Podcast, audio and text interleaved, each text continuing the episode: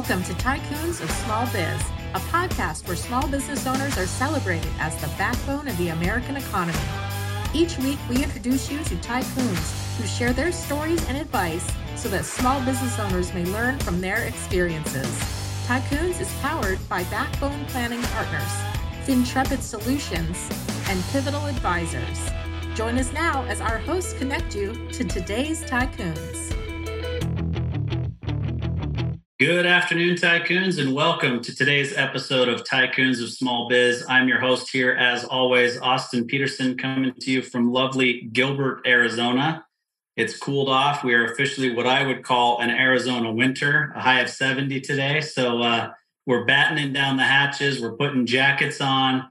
It was only 39 when I went for my run this morning. So it, it does actually get quite cold in the mornings and overnight, but it's a great time of year. Spent the weekend in Sedona with my wife, did a lot of hiking, did some off roading, did some mountain biking. It's a great time of year to be in Arizona. So we live for this. But if you're listening to this podcast for the first time and you're wondering what it is we do here at Tycoons of Small Biz, we're a podcast that's put together for small business owners by small business owners. And literally, what we do is we interview a new business owner every single week and allow them to tell their story and talk about their successes, talk about their failures, talk about things they've learned along the way so that it can benefit other entrepreneurs and other business owners that that are either aspiring to start their own business or currently own their own business. So with that being said, we definitely have a tycoon of small biz on the phone or excuse me on the on the program with us today. We've got Dustin Carreon with COI Holdings coming to us from Newport Beach, California. Dustin, welcome to the show. Hey, how you doing, Austin? Great to be here. Yeah, 39 in Southern California is like below freezing, so that's pretty cold. but hey, I just wanted to thank you for the opportunity to be on the podcast. I, I've listened to it quite a few times. I really appreciate what you and your partner Landon do for small businesses, and also your, you know, your practices, what you do for small businesses. Really appreciate it. An honor to be here. Yeah, we we appreciate that. I mean, if if for those listeners who aren't familiar, Backbone Planning Partners is Landon and I's company. And we believe so strongly that the backbone of the American economy is the small business owner that we named our practice Backbone Planning Partners. So thanks for mentioning that. Really appreciate it. But uh, Dustin, before we kind of jump into the business side of things, which you have a great story, we've had you know a prequel call like we do with all of our our guests, but um, you know your story is is a unique one, and I want to jump into that. But let's start on the personal side first. So tell us about, you know, where you grew up, what life was like as a kid. Are you married today? Do you have kids? Did you go to college? If so, what did you study? Those types of things. So what what would you like to tell us about you personally? Yes, absolutely. Yeah, I grew up just right outside of Los Angeles. My both of my parents were kind of blue collar workers, right? Well, my mom was stay at home, but she eventually worked and you know got got rid of uh, uh got away from us myself and my two younger brothers. So i'm the oldest of three. My dad interesting was in the scrap metal business. So most of his life he was like one of those guys that was working behind a scale when you go to sell your aluminum cans. So on top of that my mom and dad both had this hobby of like collecting junk. So i kind of grew up watching that and that was kind of what drew me into entrepreneurship without really knowing it. Um, we would go to swap meets, or I'm sorry, garage sales, estate sales on Saturdays, and then buy something for a buck, you know, a lamp or whatever it is, and then go to the swap meet the next day and sell it for five bucks. And and I just love that, right? We were the ones that we, we didn't have a lot. We, we didn't grow up extremely poor. My parents did, but we didn't grow up rich, right? So, I, you know, we had, you know, I was on food stamps and got assistance, but I didn't really understand what all that was. As a result of that, we were able to go out and do things out outdoors. So instead of like going to Disneyland, we ended up going to like the uh, like the beach, and we we're picking up like you know metal cans and aluminum cans and metal detectors. So we really look kind of odd but we love that. It was a treasure hunt right? You never know what you're going to find. So I, I, got introduced to that really young. My mom and dad got a divorce. I moved with my moved in with my dad and, and, and around this time this is something that i don't always share a lot. A lot of people don't know this about my background but as a teenager i got in a lot of trouble. And and it's kind of important to me to mention that because struggling young and early even though I don't recommend it, is a good thing. And, and, and I also struggled with addiction really bad too at that age. As a result, I got put away for, for a while, went through the juvenile hall court system. It, it was the best thing that happened to me at that time because what it did was through those struggles and through that pain, I ended up learning a lot of lessons. And part of the lessons was was that I, for the first time, was starting to become trustworthy. And by the time I got out of these institutions, I, I was kind of released back into normal life again. And getting a job, going to school. I mean, I had like a junior high school education. I dropped out when I was in the sixth grade.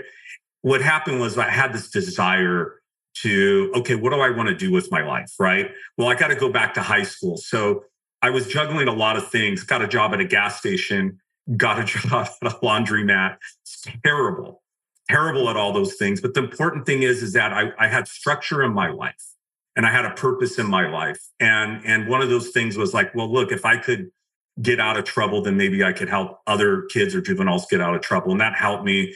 When I was 18, I, I was able to, um, you know, had two jobs um, was going to night school and I was able to graduate from high school and, and had no idea what I wanted to do. So I ended up started to work with my dad. My dad had his own business at this one time. He had a one or two man scrap operation running from our three bedroom apartment. So in our apartment, there was like, there was like cans and, and drums and oil all over the floor and there was trucks outside and and I asked my dad to work with him and he said to work with him and he said no uh, because he knew I'd probably be terrible. But you know, this is how I got my start in the business that I'm in today. You know, before I dig into that, around this time, I, I um, you know, got in a relationship and I had a son at the age of 20. So, you know, my my son is in 28 today. You know, years of that of being a father, being involved in the business later, starting my own business, and then trying to give back has has been a big part of my life it, it, was able to juggle all those things. You know, growing up really fast uh, taught me a lot of things. So I didn't go on to college. I started working with my father, and, and I'm sure we'll drill into that. From that point, is that I was able to start the business that I still own today. I'm married today for almost eight and a half years now. Probably get yelled at that. you know, live, live down in South Orange County, and and yeah, I'm just you know living living my dream. You know, as as they say. Yeah, for sure. Yeah, I mean, it's it's interesting to me. I mean, we've been we've been doing this for a long time now, about two and a half years. We've we've recorded 130 something episodes. I think you're 131 or 132, to be honest with you. And you know, every entrepreneur has their own story, and there's a bunch of different versions of that story, right? Some grew up in families of entrepreneurs and did very very well. Some grew up in families of entrepreneurs and didn't do very well some got into trouble, some didn't. Some have Ivy League, you know, degrees. Some of them, you know, have GEDs. I mean, the the reality is, or I guess the biggest lesson from what you just went through is what you do as a kid. It's not that it doesn't matter, but just because you got into trouble or you had addiction issues or you had a child at a young age, like none of those are excuses to say that I can't build a business and be successful in America. A hundred percent, a hundred percent. And and I think what happens is that when you whether you're dealt a bad hand in life, like a lot of us have, or whether you accomplish the unthinkable, right? Like if if I was to hear a story like mine or, or somebody that went through issues and then hear about it today, I would just kind of go like, no, that's no way that could happen to me, right?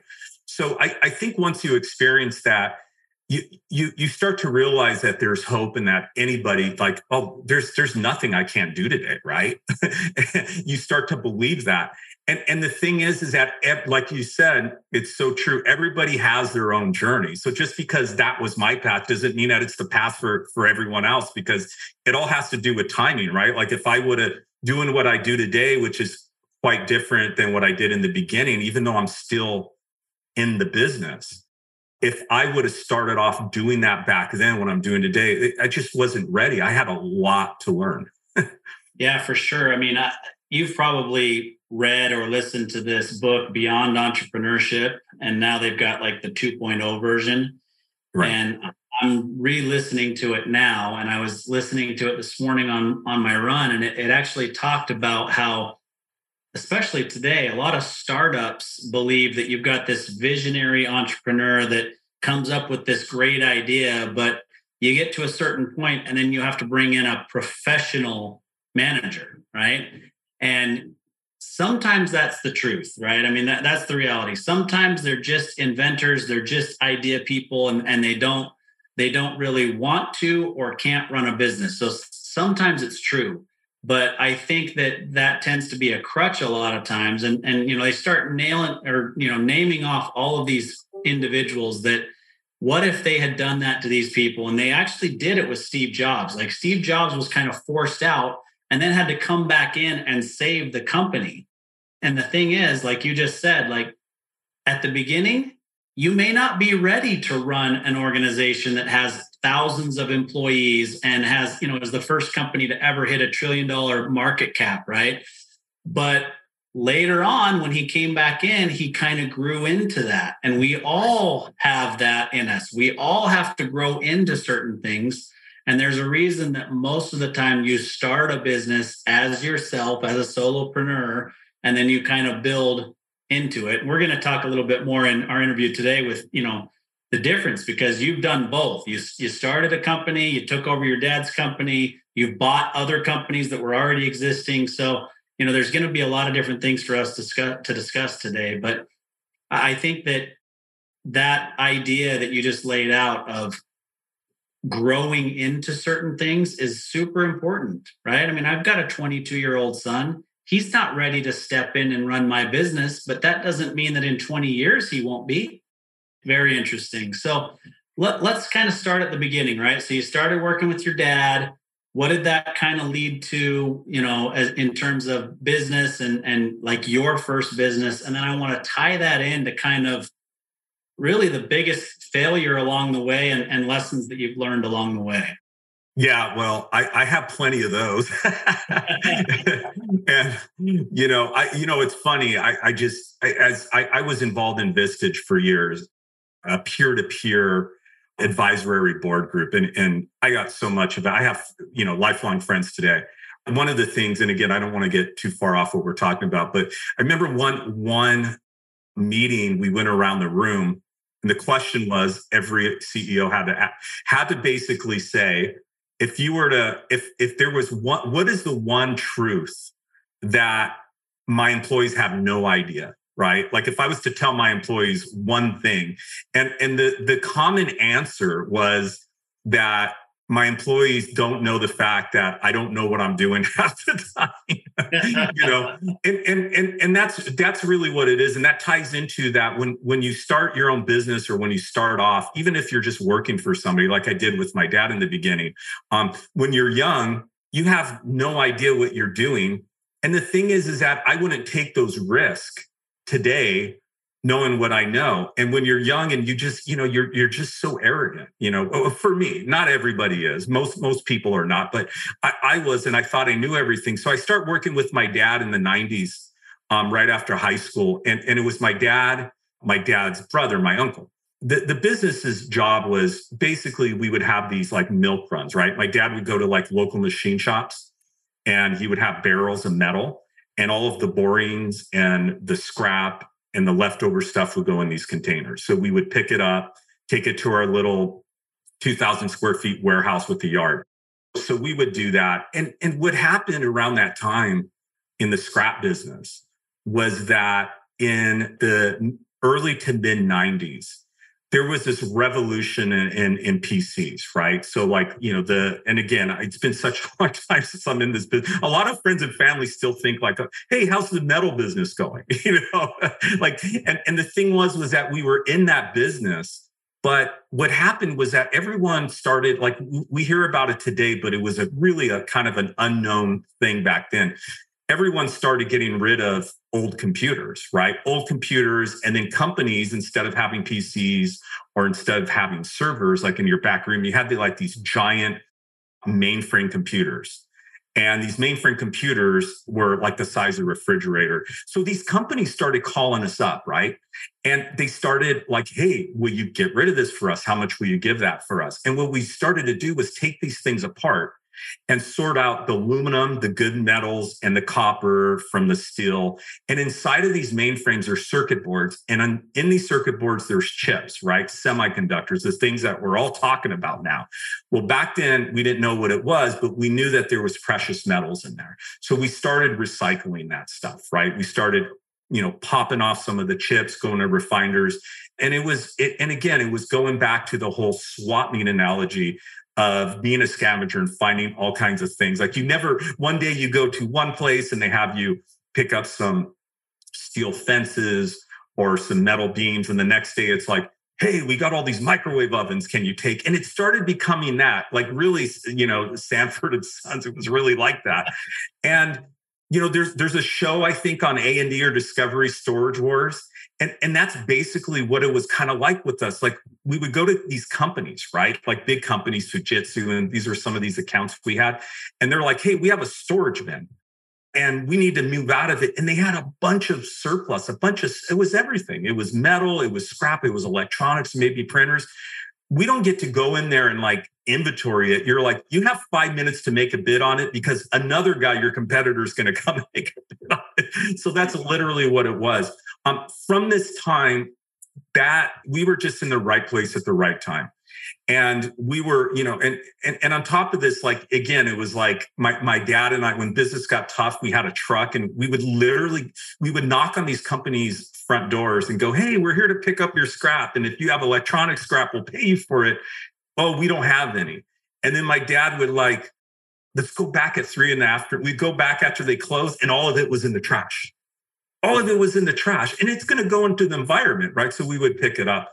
So out of this evolved this this chain of events and what happened is we started getting a lot of semiconductors a lot of brand new components that were being scrapped. And instead of scrapping them for five bucks a pound we could we we could inventory these items and go out to other companies that are still using these. Meaning you know instead of throwing this in the trash there's other companies that are still using these parts. Electronics go obsolete all the time. So i we started writing them down and i have this mentality and my dad's just like oh i don't want to have inventory let's just sell it i don't i don't care to make five bucks i care to make 50 cents so we could get it off the books. And my dad had this mentality where he was working with companies that had large yards, a lot of employees. And I'm this, you know, idiot thinking that no, let's do it this way. So there was always this clash of, of ideals. And my ideal was how can we scale this? So I started to learn kind of the chip business, right? Even though I'm not an engineer, I don't have an, an understanding. This is pre internet. So we started kind of separating these two businesses. You have because the scrap business and selling new electronic parts that may end up at Best Buy, it's not good quality control. So that's kind of how we got started, Austin, is I had this business plan that was basically written on a napkin. I'm, you know, this is in 1996. I'm, I'm probably approximately 24 years old, 23. And I go, let's separate the two businesses. I'll have this electronic side of the business where we're dealing with two parts. It will be a subsidiary of the metal company. It's probably not going to work out, but we have a truck and we could always go back to scrap. So we we ended up I ended up signing a six month lease and that's all my dad you know kind of gave me or let me borrow from the other company's funds which wasn't a lot you know a few you know four or five thousand dollars or whatever it was and that was going to be a deposit and we won't we'll just sign a six months lease so we could get out of it and leave and go back to the old scrapyard it, and that's pretty much what happened and then at that first year or two the whole chip business just started going crazy we kind of evolved we we upgraded to a 1200 square feet building to like a 2,800 square feet building. And then we outgrew that. And we just started buying, we started going to other companies. Um, I started going all over the country, started going to big defense contractors like Raytheon, Lockheed, IBM, Motorola, and we started buying truckloads of material. And we started keeping the good things that we know we could resell, right? So I would look at chips and go, you know, we're going to pay five cents on the dollar, but maybe five years from now, somebody may use this. And we would put it into stock. We would put out catalogs and then we would scrap all the rest of the stuff. And I'm kind of a hoarder. So when you when you buy something for five cents and then you sell it for five bucks later, you start thinking everything's going to sell. so you have to kind of know what you're good at and what you're. So that's kind of how it started and it evolved this whole thing. And then around the 2000s or so, things just started going crazy. And, and, and kind of where I'm at today, I won't ramble on too much longer, but what ended up happening with the scrap company and the company that I freelance electronics, the company that I still have today, is in 1999. You know, probably the the, the most challenging thing that I ever went through emotionally, business wise, is my my dad got diagnosed with cancer in his in his 50s, and um, you know, it right in 1999, and and it became apparent pretty early on that it was going to be a very very difficult thing for him to beat. So it was it was it was tough. We had these two businesses. Um, i was technically part owner in a scrap business and it was like you know what are we going to do? There was really no business plan or there was no really um, any type of succession plan.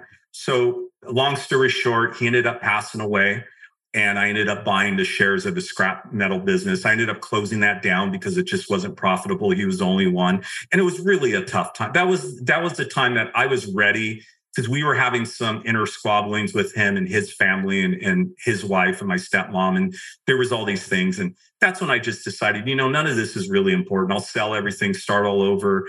Um, but it all worked out. So yeah, so I, I ended up taking full control over the company and, and buying out the shares and you know that's that's kind of where we're at today. I mean things have evolved and changed but that's kind of what happened. Yeah i mean i think those those things are tough regardless right? And i and i i believe with the timing of our pre-qualification call that we talked about my dad being diagnosed with cancer pancreatic cancer in july and passed away in august. And so you know that already is tough to deal with right? But then you have to think about we own a company together and we don't really have an agreement in place that specifies what happens when dad passes away.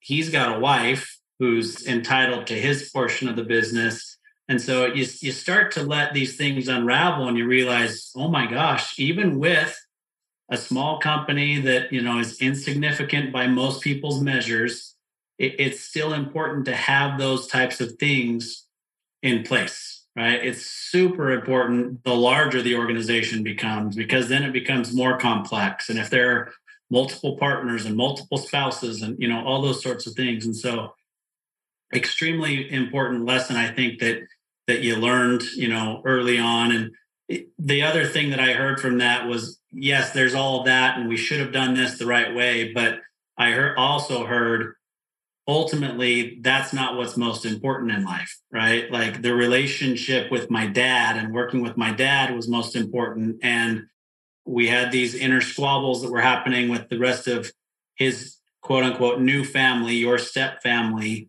And you know and I, I wasn't there. I don't know exactly how it all unraveled but it sounds like you just said you know what? There are things that are more important than the business I'm going to try to take care of my stepmom and, and repair that relationship and, and let us both move on. You're absolutely right, Austin. And, and I remember us talking about, you know, your father too and, and those challenges. So you understand. And then what you do with small businesses, you see this all the time. It, it's a normal thing. And even with larger companies, I, you see this all the time, right? So the thing was, was that I had to let go of my pride and ego and think inside my head, right? It's it's that I wanted everyone to know that I'm the one that started this company and it's my business and nobody else can run it and and you know and and, and everything else is just kind of whatever. But I had to let that go. It's not that important, right? It, it's really not. It's important, but not more important for the relationship that I want to have with my family and the peace of mind. So so how do we just kind of how do we come to agreement? How, how do we just let this? And, and it just all kind of worked out. And the thing was, was that the, the thing that got me to that point as far as, you know, being able to help grow a company, right? From this, from zero to, you know, a million dollars in a very short amount of time. And again, it, it's not something that I, I take credit for. It was just kind of timing and the market. But it was really kind of my dad, my dad's genius. And his genius was was that he just let me do whatever I wanted. like I wasn't a trustworthy guy. Well, now I'm a trustworthy guy. And he grew up from the generation, right? Where you have to figure it out on your own. I'm not going to bail you out you lose money you're going to i don't want you to lose money but you make a mistake you're going to figure it out if you have issues you're going to figure it out and and it's a family business in a sense where yeah i'm the i'm the shareholder but i have a brother i have an uncle i have another brother and that's not easy right you're you're having to like be nice and, and try to do the hard thing but there's arguments going on there's tension coffee, things being thrown around the office. And it's like, I got to run a business here. You know, we're we're we're a family and we have we have employees, but I'm running a business. But again, my, my father allowed me to kind of make those mistakes. And my and my father, as far as being a mentor to me, never, and, and this isn't a knock on him it's it's he never told me what he never showed me how to well i'll take that back i watched him he showed me by example. He never lectured. He never says, oh, we're going to sit down and I'm going to show you how to do calculations. And I'm going to show, you know, my, my dad's a metal guy, right? Mm-hmm. So it was like, you need to figure that on on your own and you're going to do it on your own. What he did was is he supported. So I, I learned so much from just kind of at that point, you know, up to that point that my dad passed away. There were so many lessons in there. Yeah, I mean, my my dad was the same way. I, I, don't remember how much we got into my dad's background, but you know, my my dad was a stucco contractor. Before that, he was a mechanic, and before that, he grew up on a farm, right? And so, as blue collar as they come, has a G had a GED, right, and and didn't pursue anything further than that because he dropped out of high school, you know, younger, and then and then went and you know did get his GED, but everything that I learned from him was taught the same way. It was it was by his example, right? I mean, we, we talked. It's not that he didn't teach me certain things, but he never taught me the technicals of of anything. It was really the biggest lesson that I learned from my dad was work hard. And, and it doesn't matter, like work hard, treat people fairly, be a good person, right? And I think that those are lessons that anybody should be should be learning from obviously from their dad if if they're around mom as well you know parents but that is in my estimation even though i work with people who have very successful businesses and we deal with really important financial issues the most important aspects of everything that we do inside of our organization is helping them to understand what's most important Mm. The money stuff, the legal documents, all of that, honestly, that's the easy stuff, right? Does every business owner know it? No, and that's why that's why I have a business that thrives, right? Because I have that expertise and that knowledge and I can help them. But I believe that the most important thing that I do is help them realize what's most important to them and then the planning follows all of that. All right. First, I, I am going to pin you down on what you believe is your biggest failure so far in business, right? So it doesn't have to be just one, but what's your biggest failure? And then I'm going to allow you to, to turn that and say, what's the, the accomplishment that you're most proud of? Yeah, thanks for that. There are so many different failures. And, and I think, you know, there's mistakes, there's failures. I, I guess there's somewhat of a difference. Um, we're supposed to learn from them and go on. I used to think that my biggest failure is doing what I'm doing today, even though I'm still a business owner, but as far as acquiring small businesses, right, and, and trying to run them, like I should have done this a long time ago, right? That's what I thought it was. And again, I wasn't ready.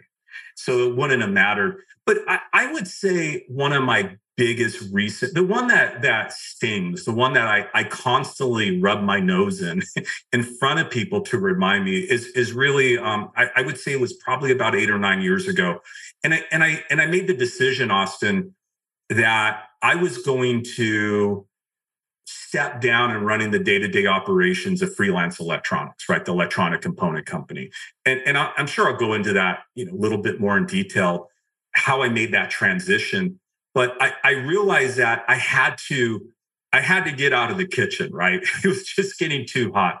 I realized that I had a lot of weaknesses that I, I wasn't able to overcome. And I just wasn't a real good operator anymore. And, and, I, and I don't mean that. I, I could operate a business. I did what I had to do, but I just didn't have the desire for it. So what I did was is, you know, I'm, I'm going to step down. I'm going to still oversee the company, but I need to get like a real operations person, right? Somebody that's going to take the vision and, and grow the company and do exactly the way I was doing it. And I recruited someone who was a recommendation from somebody else that I that I trusted and respected. And what I did was I he was the only person I talked to. I met him a couple times. We we ate, we had lunch, and it just kind of felt right. This is the guy, right? I didn't know a lot about him, and there were some red flags and and again when i say that something didn't work out or if it's a mistake especially when it came to a hiring decision right because that's what this is about it's it's really about a key hire is that it it, it always comes down to me it, it really does and i'm not just saying that to try to sound humble but it's like look the all of the red flags and all of the things are up there we it's like dating right we meet somebody and we want it to work out so bad because i have this agenda I want to be done with my business. I don't want to retire, but I I want to focus on something else. And I didn't even know what that was, Austin. I was just like, I, I want to invest. I want to maybe become a, you know, this is sounds crazy, but it's actually what I wanted to do and, and still think about doing someday. But yeah, I wanted to start a fund and, and manage money and you know buy businesses. And, and I still didn't have a plan. I just knew I had to work on that. Right. And so I, I hire this i hire this this person and it, it, was it was a disaster hire it almost and again it's not a fault of this person it, it's more has to do with culture fit it's hiring the person that wasn't a culture fit i have a culture that's me meaning these are people that are not like me but they they we have the same goals and we've done a lot of you know through through mentorship and through coaching right? I was able to get my company on board with what we were doing. I had a kind of a fine tuned machine with the people that we had, and they were together. And then you bring in this person to lead the company that they don't really know. And this person just wasn't a good fit. And, and, and it almost destroyed the company. I had several people leave after I had one key employee that ended up coming back that's still with me today, ended up leaving later on after that. There was mistrust. I had to go back in there and fix it. And I had to really go there and apologize because this is their company as much as mine. I'm not there all the time. This is their company, and I'm bringing somebody in that does not meet the culture. So, so I really had to. Um, what I what I try to do today is hire slowly, take my time, make sure that the person fits our culture. And it's all about culture for me, right? Having the right people. You talk about integrity. That's what my dad was all about. And that's one of the most important things. And, and this person didn't fit a lot of those, but this person probably fit in other organizations that worked out well. Yeah, for sure. I mean, the reality is everybody's heard hire slowly, fire quickly, right? And we've all heard it. We all struggle with it we all make hiring mistakes but what i heard you you do and i don't think that it was just you know feigned humility is you took responsibility right because it was ultimately your decision just just because he didn't fit with the culture doesn't mean that he's not great at what he does it just wasn't the right cultural fit and that ultimately comes down to you and we've literally had this conversation recently with a client where I had this controller that did this, and I had this general manager that did this. And okay, great. They did do those things, but ultimately, that's your responsibility. You can't just completely take your eye off the ball and trust that they're going to do things the way that they need to be done and then just blame them. And now he's, you know, they're gone. He's having to jump back in, much like you had to, and kind of fix it and then try to do it again the right way the next time. Yeah, you know, I want to jump in here because you, said something that touched on on an issue or an obstacle that we're dealing with right now in one of my companies. And it's the fact that we think, and when I say we, I'm talking about myself too, but I, I see this all the time. We think, Austin, because we delegate, you know delegation is the key right? We hear about that. What's what's what's the key to growth? What's the key to success? You know what's the key to try to scale in your business right? And and it's delegate and it's so hard for us, right? Like we're we're all crazy to be to want to be business owners. Who wants to do this, right? It looks great, but once you do it from scratch, right? Once you start something, it's like, what am I doing? Because it's like I'm doing everything. I'm here at the office till 10 at night. I got to keep my weekends open. It's all this stuff. So then we're told, well, no, the good news is is that you could delegate, find the next you, find the Austin 2.0, find the next Dustin 2.0, whatever. So I'm thinking in my head, I just delegate and I'm done with it, right? But the thing is, is that, you know, what's that whole thing, you know, trust but verify? It's like delegation means follow up, right? This is what I'm learning. And we're learning it right now. I, I teach this to, to the people in my organizations. It's like, I have to know who I'm delegating to, right? So, who I'm delegating to, what is their area of competence? If it's somebody that's an expert in this field, you know, if I am delegating my business to to a fractional COO or CFO, right? Chances are that my follow up, follow up is the most important thing with Dell. My follow up is not going to have to be every day. I have expectations on that. You know, this is what I need you to do, but I can't just expect them because I, I'm kind of you know, very protected over my time now. So why do I have to follow up with them? They should know this. But the thing is, is that everyone's kind of differently. So just delegating and saying delegating and let, well, I let go. And, and that was the thing with business. I don't know if you ever feel like this, Austin. It's like, for me, it's like, okay, I'm too controlling. I'm a micromanager. And then when I let go, oh, I don't care anymore. They think I don't care. So I have to show up. I have to make sure. And that's the thing out of the business owner is that look, my, my advice is to, to everyone out there, and, and this is to myself also, is that we are not here to be, we're not running a popularity contest, right? You know, I, I'm not here to make best friends, but I'm here to run a business. And the gift is that comes out of that of trying to run a good business is that you get these fringe benefits and, and there are relationships that you get with people. There is the joy of running a business, watching something grow. But it's also, if I do those things, everything else will follow. The money will follow, the growth will follow, and all that. So hope that makes a little bit of sense on the delegation part. Yeah, it makes it makes all the sense in the world because you're right. You you want to let go so badly that you just you fully let go and you don't do that follow up that you mentioned. so let's take a quick break. We'll hear a quick call to action for our listeners, and then we'll jump back into kind of what you're doing today and and the obstacles that come along with that as well. Hey there, Tycoons. Austin Peterson here, co host of Tycoons of Small Biz. If you think you have what it takes to be considered a tycoon and you're wondering how you could become a featured guest, please follow and then message us at Tycoons of Small Biz on LinkedIn. We'd love to have a conversation with you to see if it is a mutually good fit, and if so, we'll get you scheduled for an interview. If you're unsure about being a guest on our podcast, but are contemplating selling your business over the next few years and you'd like to know what your business is worth, Please also follow us and then message us on LinkedIn for your no obligation, informal valuation of your business. We look forward to hearing from you, and thanks for listening to the Tycoons of Small Biz podcast. And now, back to today's program.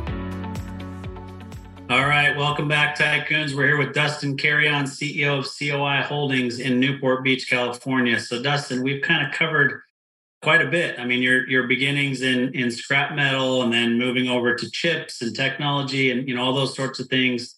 We talked about the struggle of letting go and, and some of the failures that can be made in, in making hiring mistakes. So let's let's quickly talk about one of the accomplishments that you're most proud of. And then I want to talk, I really want to kind of dig into what you're doing now with buying businesses and the different struggles that kind of come along there.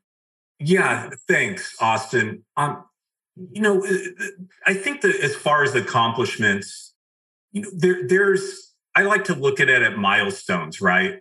I let me and, and I'll kind of touch on that when I and, and this is for me. I'm not trying to confuse the, your your question here, but when I when I think like I accomplish something, what happens is that I start to get too comfortable, right? and and I and I think that I have to always, for me, you know, the famous uh, coach. Uh, uh, one of the great coaches for the Lakers, Pat Riley, said, you know, if you're not getting better, you're getting worse And I truly believe that for myself. It, it's it's a little torturous for people like us. Um, we're just, you know, some of them are, you know, I'm not smarter than anybody else or dumber than anybody else. I'm just wired a little bit differently. And so for me was that one of the things that really helped me was creating a structure to grow my business and look into the future. And what it is, it's like a type of roadmap, right? I, I learned this when I was in my advisory group. It's about kind of looking for, kind of looking outward, right? And, and look and looking into the future and saying, you know, what what does my company look like? right what what do i what do i see my company in four or five years you know what is it that I, and i think that what happened was i'll, I'll kind of give you a little story was that and, and this is tying into a little bit of what i'm doing today or how i made that tra- transition but i think to me this is one of the things that, that i'm really kind of proud on of my organization and that that kind of step. So i was in my advisor advisory board group and around this time you know 2015 2016 or so right around the time I, I, I made that i made that bad hire was that i felt like i could do everything i could to grow my business past a certain revenue number, right? At freelance electronics, the, the, the industry was changing. And, and I was at this turning point. Either I throw a bunch of money into it and hire a bunch of people and buy a bunch of equipment and you know everything was getting technical so uh, the electronic parts nowadays there's a lot of testing that goes into it right? If you're a reseller you have to test it. You have to make sure that the part works that it's not counterfeit. There's all these quality control issues that, that go into this. And I made this decision that, look, I could throw a bunch of money into this, but I don't feel comfortable putting any money into this. So what am I going to do? I don't want to sell the business. It's still generating great cash flow, right? So, you know, my my my return on on investment, my return on assets, whatever you want to call it, was high. So I looked at it like on an Excel spreadsheet and I says, you know, if I just run out of, of inventory, I could I could keep this business going for another five or six years. And what can I do with these funds? And, and at that time, that it's like, look at what I've been doing the whole time since the time I was a kid is is is investing, buying something and selling it. Yeah, I know how to talk to people. I know how to sell things. Um, I, I know how to organized. I'm very focused at times when, when, when, I when I work on goals.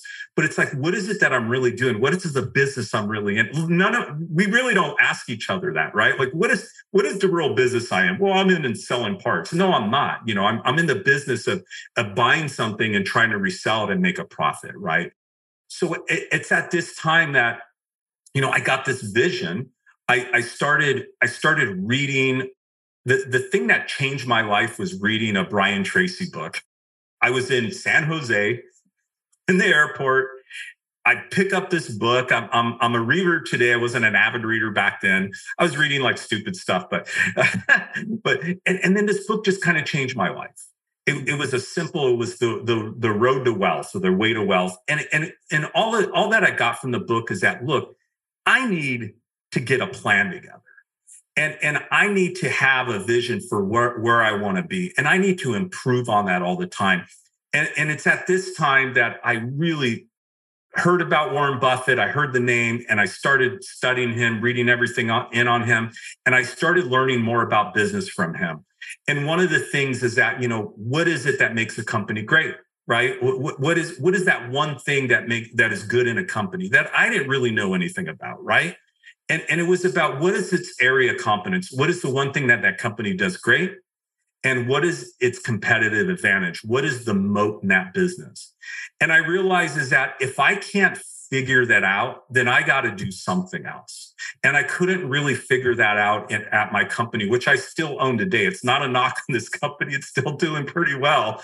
But at that time, so that's when I came up with this thing kind of like a mini Berkshire Hathaway. I, I, I put it on paper and I put holding company, which I didn't have a holding company, and I put freelance electronics, and then I put all these other companies underneath and the synergies and who's going to manage them, and then with the cash flows, what I'm going to do. And it was just like this, you know, it's kind of a joke. but I kind of wanted it. And then at that time, I had a business coach, and you know, her name's Linda, and you know, I love her to death for this. She goes, "You're going to share that in your group," and I'm like, "I don't want to share this. It's, it's not. It's not real yet." She goes, "No, you're going to share it." So I put it on a slide, and I'm like, and, and when somebody tells me to do something. I, I, I take it seriously. If if I tell myself to do something, I don't. So I'm like, okay, and I did it. And after I was done doing it, my friend Wade, I think it was the second or first time at that group. And, and I really look up to this guy. This guy's a real titan of small business. And he says, I want to do that. See what you put on that paper? That's what I want to do. And I'm like, and at that time, Austin is where I realized, you know what, this is where I need to go. This is where I need to go. And and and that's kind of you know what what kind of trans, transpired for that so so i think that as far as accomplishments I, I don't know if that's a real accomplishment but it's something that i'm really proud of is that it was that vision right able to kind of get that on paper and kind of able to execute that and and that was the first big step for me. And and once i did that then and i'm not saying it's easy but things just kind of started to flow after that. I knew what i wanted to do and it took a long time to get there. But once i start doing it like today it's like um it's like that saying it's like you know work work in your business like you've been doing this the whole time what i'm doing like you've been and what i'm doing today feels like i've been doing it for a long time it's it's exactly where i'm supposed to be for today i don't know about five years from now, but I know about today. This is exactly what I'm supposed to be doing. Sorry if I get real excited. I just I get pumped up with this stuff, Austin. Don't ask me these questions anymore. You're doing great. It's exactly what uh, what we're hoping to get. So you know, essentially, what you've pivoted to. I mean, you still have freelance electronics. It's still operating. It's still throwing off that cash flow. That's it's super important as a business owner but you've taken that cash flow and, and maybe other dollars you can talk about that but you've decided to form a holding company and go out and buy existing businesses and then help manage them grow them and then sell them or is it a is it a buy and hold operation that you've got going it's a buy and hold forever it, it, it's a buy and hold forever and, and and i'll and i'll tell you austin like i, I could go in a little bit in, in in some of the companies but I could tell you about, um, well, let me just back up. So we have a total of four companies. Three of the companies we acquired in the last five years. So my first actual acquisition, like buying buying my first business, is is is a company is a company owner founder. It been around for you know since the 70s, and the company is is a distributor of aerospace and defense hardware, right? So fasteners is really their main business. And, and they they not also sell to companies that are dealing with aerospace contractors and defense contractors, but they also sell a lot to companies that manufacture medical devices. So one of our one of our biggest accounts is a company that manufactures and assembles prosthetic legs. And they're they're they're a, they're a big player in, in the Olympics. So anything with athletics those are our bolts that you see on those. So it's it's it was really kind of a, an interesting thing. And this is a business that i i kind of knew a little bit about but nuts and bolts always scared the heck out of me. And look it's like understanding businesses it's like one of the things that i learned most about investing in warren buffett is that I, i'm not smart enough to predict the future right and just because the future just because because the past was good doesn't mean that the future is not going to be good. But I know that nuts and bolts are not going to change because of Facebook or Google or Twitter, right? They're, they're not going to go away. It's boring businesses. And it was a small enough business where I was just like, wow. And I was looking for a very short amount of time, and this business just kind of fell on my lap. You know, I, I went out and I started looking on the business forums, found a broker, um, it was close by. I kind of thought I could understand the business pretty well. They didn't call me back. I kept calling. I kept calling. I just like I have to buy this business. I mean, of course it has to make sense, but I knew Austin that I needed to get this one. I think I could run it. And boy, were we in for a big surprise because you know there is a a, a big difference in starting a company from versus buying a company that's not really yours right you you you you inherit it from an owner founder and you're inheriting a culture that's very different from a culture that I'm used to. But the thing that uh, gives me chills is that so we have we have that company. We also have another company that we acquired 2 years ago in the state of Washington and in the Seattle area. And what they do is they're just an old school run of the mill distribution company, delivering company. We service like companies that manufacture food processing equipment. They make trailers. Other companies make trailers. They make fences. Another company is is a makes espresso machines for Starbucks. And what we do is we we do their we do what's called bin stock and VMI programs. So we refill their shelves if they need nuts and bolts. We put nuts and bolts. If they need PPE supplies, we give them PPE supplies. If they need whatever they need, we'll find it for them. And it's a good run of the mill company that's going to be around. And I inherited the staff there. It's just so great. They're just like the textbook culture. And then we have a, a company that we acquired last year in, in the Los Angeles area. That's, you know, our biggest acquisition so far. It's a decent sized company for us um, has approximately, I think we're at 20 or 21 employees at this time right now and growing. But they're they're primarily in the rivet and fastener distribution business in Bolton. They they sell to aerospace defense, airlines, business jet companies that manufacture and maintain. And they're they're one of the, the bigger suppliers for a specific type of rivet on the West Coast. And that's a company that's been around since the 1950s. This is, I bought it from a second generation owner. And and the thing that gives me chills is that the pressure's on me and, and, and and my holding company right? Now i don't do this all by myself. I have a great team and we're able to pluck people out of other companies and and we are coming in there is not knowing a lot about the business, but how can we help this business be successful, right? You know, what is it that we do? So, we, you know, we have like this 90 day plan and we go in there and we just try to understand the business.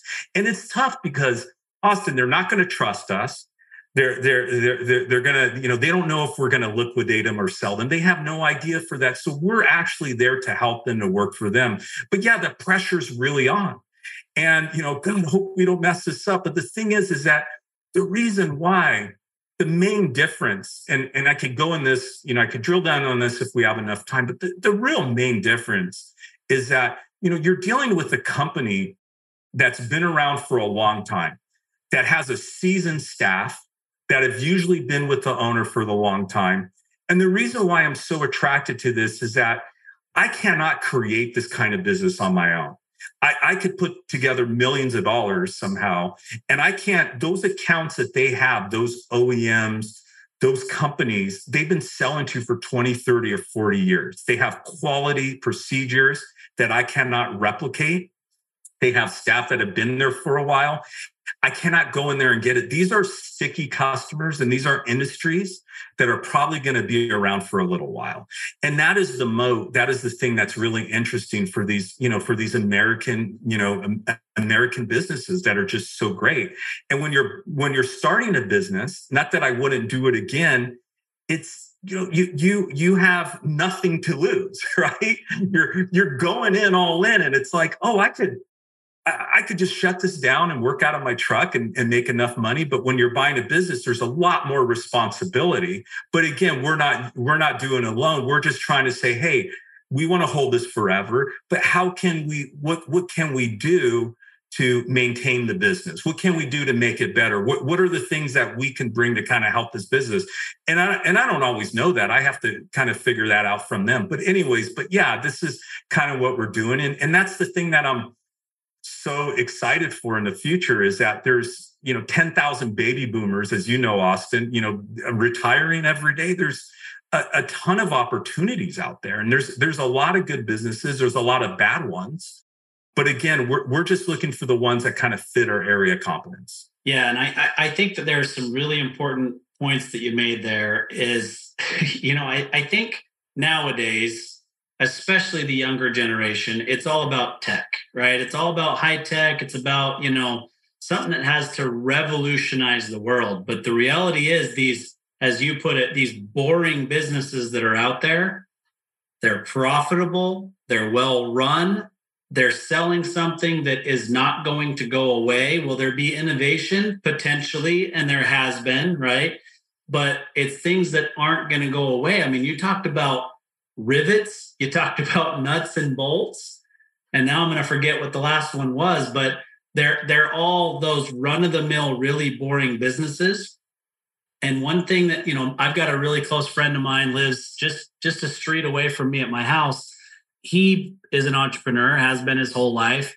And we talk constantly about the fact that things that make us successful and we're not the most successful people out there right? But we're successful in our own right is that there's nothing that is beneath us right? Like some people believe they don't want to get involved in a nuts and bolts business or a scrap metal business or a you know whatever. I want to sell insurance or i want to invent this technology i want to do this but there's great ways to make a, a living that you can put your head on your pillow at night knowing that you're doing something that matters you're keeping airplanes safe you're keeping you know helping people build prosthetic limbs like there are things that really really matter in those businesses and there are quality people that work for them and you're just coming in and trying to say, you got a great business. I want to maintain the status quo. And if there's something that we can do to help make the business better, then we're here for that.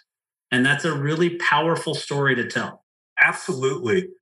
I think that that's the thing. You talk about passion. I'm not going to say that passion, that money was my passion when I got started. This is my belief, Austin. Most some people may not agree with this, but if you're if you go if you're passionate about money, you're you're not gonna you're not gonna survive the business. You know, you, you can't go into it for the money. I don't know anyone. I, I never did this for the money, and and never didn't know what really that was. It was just the opportunity that I was given, right? It was this burning desire to want to do something. And I remember making like this incredible sale for my dad. And my dad was like, Oh, I don't know if that's going to work out, you know? And, you know, it sounds like me today, right? Like being skeptical on things. And, and, and I remember like, you know, he didn't give me a commission from that. And, you know, we, we made like this incredible profit, you know, one day. And it was in, in luck probably had a little bit timing. The thing was, was that it was like, wow, I can do this. And it was that feeling of doing that. And that same feeling is what we try to do today in the holding company that we're trying to do, right? Like it's a work in progress. But the thing is, is that what I'm really passionate about is trying to unlock, like if it, if you're an investor, you're to, it's a zero and, and, and it's a zero sum game in a lot of cases. I got to find that one thing that other people don't see. I got to look for that opportunity in something. And, and what is it in that company, right? What is that what is that what is that hidden gem that other people don't see and sometimes it's talent it's like look at this person in the warehouse right? You know we find people all the time. And again and again we're just kind of starting off. I feel like i'm still kind of a rookie with this. You know that's the great thing is that i'm passionate about learning that there's so much more to do and we just scratched the surface. You know there's so many other opportunities out there but it's like finding that one employer finding that one customer that we may be able to get more business out of them or maybe be able to help them with something right? So there's those opportunities there but the, the best thing is watching people grow right like giving people an opportunity in order for for me for a holding company structure like this to work you have to have autonomy. We can't be micromanaging these people. And, and sometimes that's what it becomes. You have to empower people. Some of these people don't want to become empowered. Uh, owners are very controlling and we do everything. And what happens is when you do that, you are not helping your people, you're making them worse. Because if you want a company to react fast to the markets, to react on an opportunity, you know, to, to get a quote from a customer, not have to wait for the owner. I mean, I talk to owners all the time. That's one of the biggest things I get to do is I talk to owners all the time that are selling. And some of them are very proud that I make all the decisions. I sign the checks. And it's like, great, what's going to happen when you sell the business? Like, if you want to get a best value the company, how have it like Warren Buffett says, you need a ham sandwich to run that company.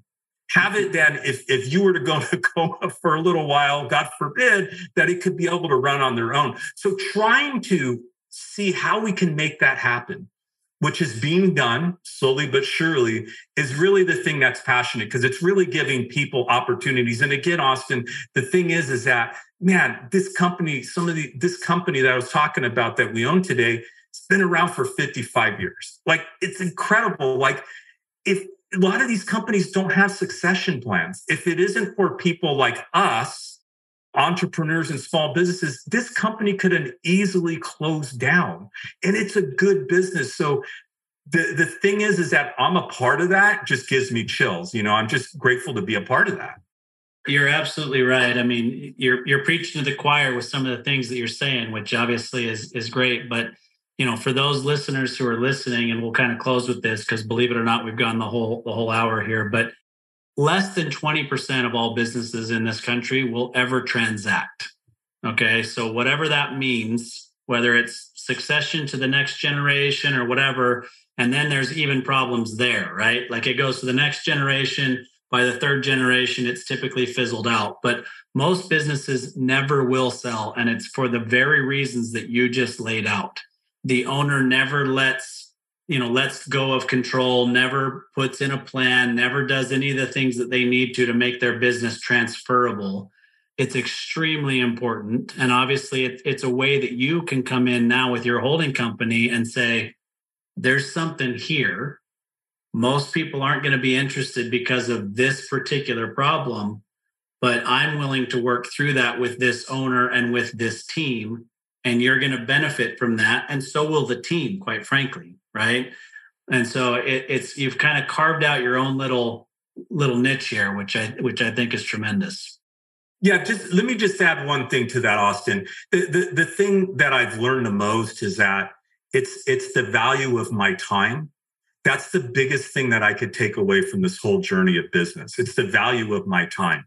It's understanding how much I'm really worth, which I didn't think I was worth a lot. Honestly, I know that sounds crazy, but that's the truth. And it's opportunity cost. When I say yes to something, I'm saying I'm actually saying no to a good opportunity. And and with with owners, and I've done the same thing. We're too cheap. We don't want to pay somebody to do the things that somebody else can do that's better. So when I figured out how to do that, I'm still learning. When I got the right people in place, now I'm able to work on my business, not in my business you know and, and it's and it's huge. I wouldn't have been able to do that if i wasn't able to get the right people and understand that you know i have to say no. Warren buffett said it you know the, the, you want to be a great investor say no to almost everything. And that's a very hard thing to do because most of us as business owners we have a hard time saying no. We really really do. We want we want everybody to like us Yep, no doubt about it. Well, let's let's close with this, Dustin. If somebody wants to talk to you, they've got a business they want to sell or they want to learn from you, whatever it is, you know, whatever reason they'd like to reach out to you, how do they get a hold of you? Yeah, and I just want to say that I, am more. If if anybody wants to talk, not that I know all the answers. You're you're new entrepreneur. You want to kind of hear my experience of buying other businesses. I'd be more than happy to help you um, in that process. I have a Twitter account. I have like four followers, Austin. I don't really post anything, but you could reach me. It's Dustin M. Carreon. I'm a little active on LinkedIn. So you could find me there, Dustin Carreon at COI Holdings. Um, my email is dustinc at coiholdings.org. Well, thanks so much, Dustin. Really appreciated the conversation. I feel like we're kindred spirits in a lot of ways and, and look forward to staying in touch with you as well. Thanks, Austin. I I, pre- I felt like there's so much more to talk about, but I really appreciate your time. Appreciate being on the show. Yeah, that hour goes fast. We warn people every time, but it's crazy how fast it goes. You've been listening to Tycoons of Small Biz, a podcast for small business owners by small business owners. Join us every Tuesday at 1 p.m. Arizona time for an introduction to another great tycoon. And be sure to follow us on our social media channels for links to all of our episodes and great content.